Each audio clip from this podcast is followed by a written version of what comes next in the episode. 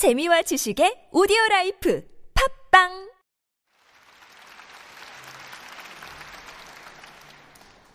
열렬히 반겨주셔서 감사합니다.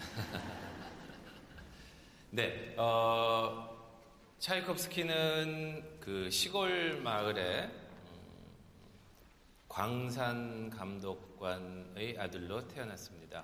뭐 음악적인 가정은 전혀 아니었고요. 어, 그의 재능을 알아본 사람도 없었는데 어쨌든지 4살 때부터 피아노를 배우기 시작을 했고요. 6살이 됐을 때는 음, 굉장한 그 수준에 다다랐다고 전해지고 있습니다.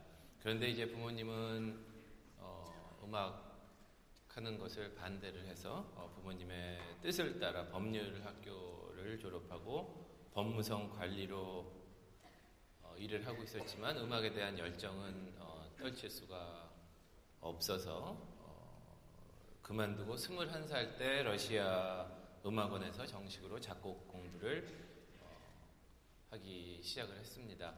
음, 그러니까 결국에는 이 모티베이션이 예술 활동에 있어서 가장 중요한데 그 모티베이션이 강한 사람들을 보면 연주자든지 작곡가든지 어, 그 열정을 억누를 수가 없어서 다시 그 음악의 길로 돌아오는 것을 여러 번 보게 됩니다.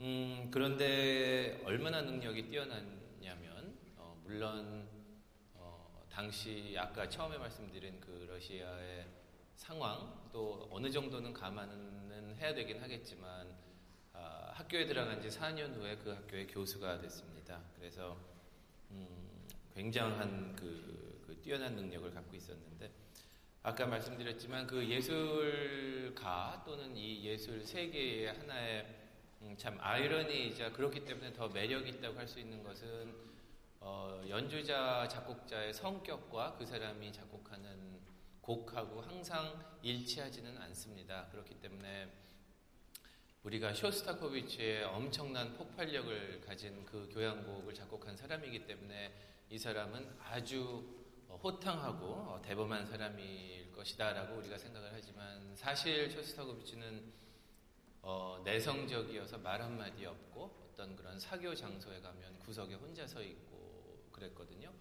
어, 뭐 비단 예술뿐만이 아닌 것 같습니다. 그 이 국문학자 시인이 어, 글을 쓰다가 철자법을 틀릴 때도 있고 수학학자가 거스름돈 계산을 잘 못해서 어, 거스름돈을 잘 못 받는 경우가 있는 것처럼 이 음악의 가장 예술의 가장 매력이라는 것은 그 본인의 생김새, 본인의 성격과 본인이 만드는 음악과는 조금 차이가 날 때가 많이 있다 이렇게 생각을 할 수 있는데 음, 차이콥스키 역시 마찬가지라고 생각을 합니다. 음, 감수성이 굉장히 예민했고 또 소심했고 우울증에 시달리다가 어, 한때 자살을 기도하기도 했었고 항상 남의 시선이 부담돼서 어, 그런 이 부담감을 감정적인 부담감을 항상 안고 살았습니다. 그렇기 때문에 이 작곡이라고 하는 것은 음악이라 하는 것은 그런 사람의 일종의 탈출구가 아니었나 이렇게 생각을 할 수 있는데 그런데 막상 음악 안에 들어가 보면은 어, 그 표현하는 방법이 굉장히 직접적입니다. 우리가 사랑 고백을 할 때 여러 가지 비유법을 들고 돌려가면서 사랑 고백을 할 수가 있긴 하겠지만 또 다른 경우는 직접 사랑 고백을 하는 경우가 많이 있거든요. 그런데 이제 차이콥스키는 그 후자의 경우였기 때문에 이 선율을 어, 돌려 하고 싶은 말을 돌려 이야기하는 적 없습니다. 그 아름다움 그 자체를 우리들한테 표현해주기 때문에 그렇기 때문에 이 교향곡이 더 어, 사랑을 받는 것이 아닌가 그렇게 생각을 합니다. 후기 여섯 개의 교향곡을 작곡을 했는데 후기 교향곡의 세 개는 굉장한 명곡이고요. 특히 그리고 오늘 연주해드릴 교향곡 5번은 그 셋 중에서도 가장 걸작이라고 생각을 합니다. 음, 48살 때 아까 우리가 처음에 들었던 협주곡은 38살에 작곡을 했는데 48살에 작곡을 한 곡입니다.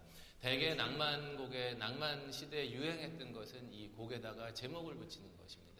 표제 음악이라 이야기를 하는데 음, 이 교향곡 5번에 표제를 따로 붙이지는 않았습니다. 그렇지만 교향곡 이 교향곡을 작곡할 당시에 개인 노트를 보면 운명, 뭐 인생 그런 이야 단어가 굉장히 많이 나오게 되는데요. 어, 처음에 시작하는 그 주제를 그래서 어, 일종의 뭐 운명의 주제다라는 그런 이야기들을 많이 하게 되는데요. 굉장히 일, 어, 고뇌하고 방황하는 인간의 그런 모습을 그리고 있지 않나 이렇게 생각을 합니다. 처음에 제 1주제 한번 들어보실까요?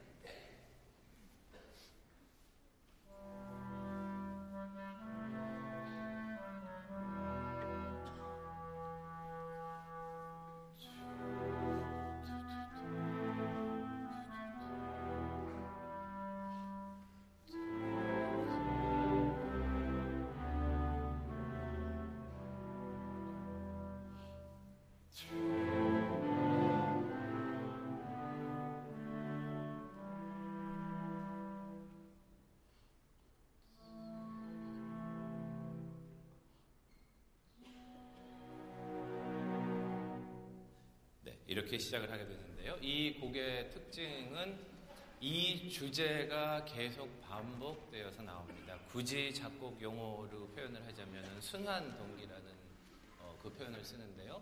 상상하시는 것처럼 이 동기가 이 주제가 자주 나오되 매번 다른 모양으로 다른 느낌을 갖고 나오게 됩니다. 음, 2악장 끝에 이 주제가 다시 한번 나오게 되는데 이때는 마치 이때까지 억눌렸던 감정을 폭발시키는 듯한 그런 긴장감 있는 모습으로 나옵니다. 한번 들어보실까요?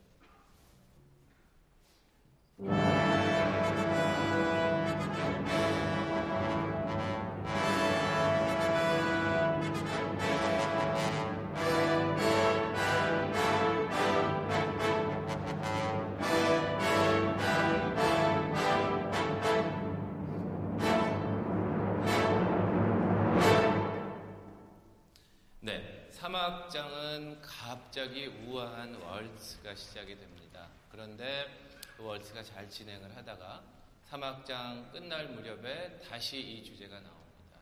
어, 둠의 그림자, 어둠의 기억이 다시 살아나게 되는데요. 어, 그 다시 나오는 부분 한번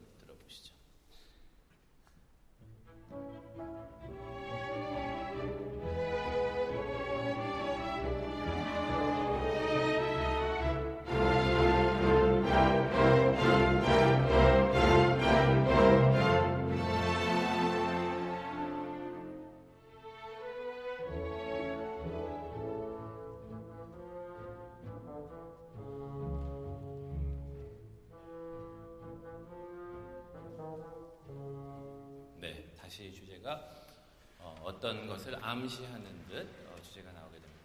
4악장의 그 피날레 부분에 가면은 이 주제가 아주 강력한 주제로 변신을 하게 되는데요.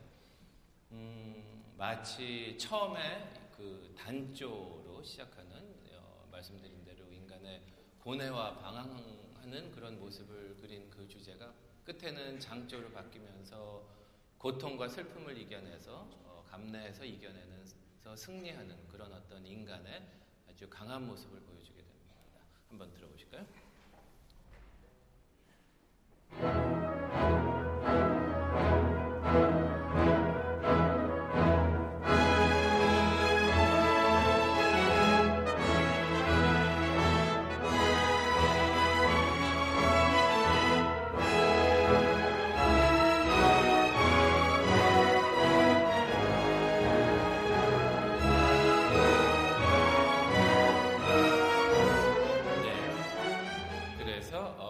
처음서부터 시작해서 4학장 끝나는 그 순간까지 하나의 인생의 역정을 기린 인생의 한 어, 모습을 기른 그런 곡이라고 할 수 있겠습니다. 이제 전학장